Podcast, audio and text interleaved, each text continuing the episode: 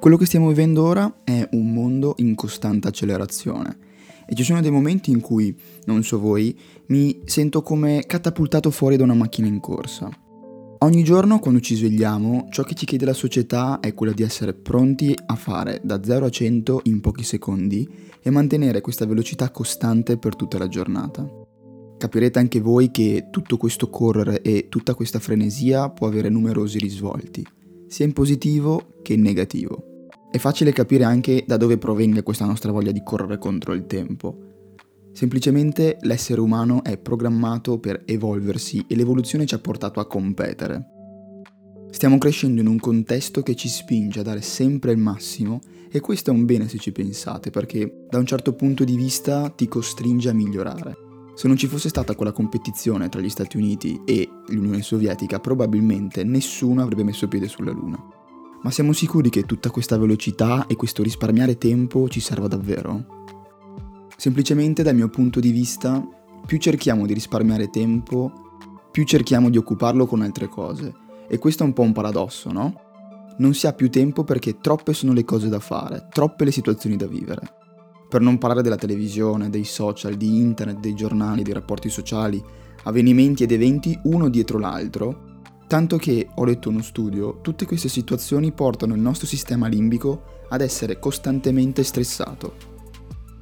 Ci sentiamo stressati perché facciamo fatica a regolare il nostro organismo e la nostra vita alla frenesia della cosiddetta modernità che è caratterizzata dall'ultima notizia portata di mano, da sapere tutto e di tutti, altrimenti si rischia di essere fuori e obsoleti.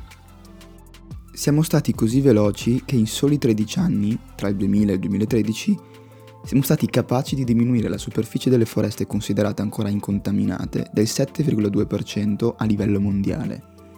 Per intenderci, in pochi anni abbiamo perso una superficie di foreste pari a tre volte quella dell'Italia.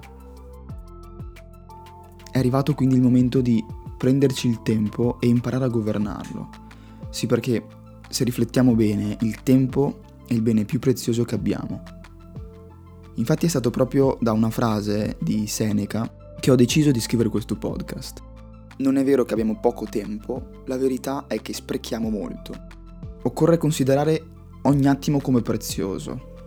Allora il modo migliore per governare il tempo è quello di vivere bene il presente impariamo a concentrarci su quanto facciamo stando attenti al momento presente.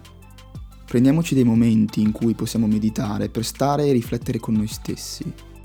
Prendiamoci del tempo per una passeggiata, per una gita in montagna o verso un luogo che ci aiuti a creare nuove esperienze.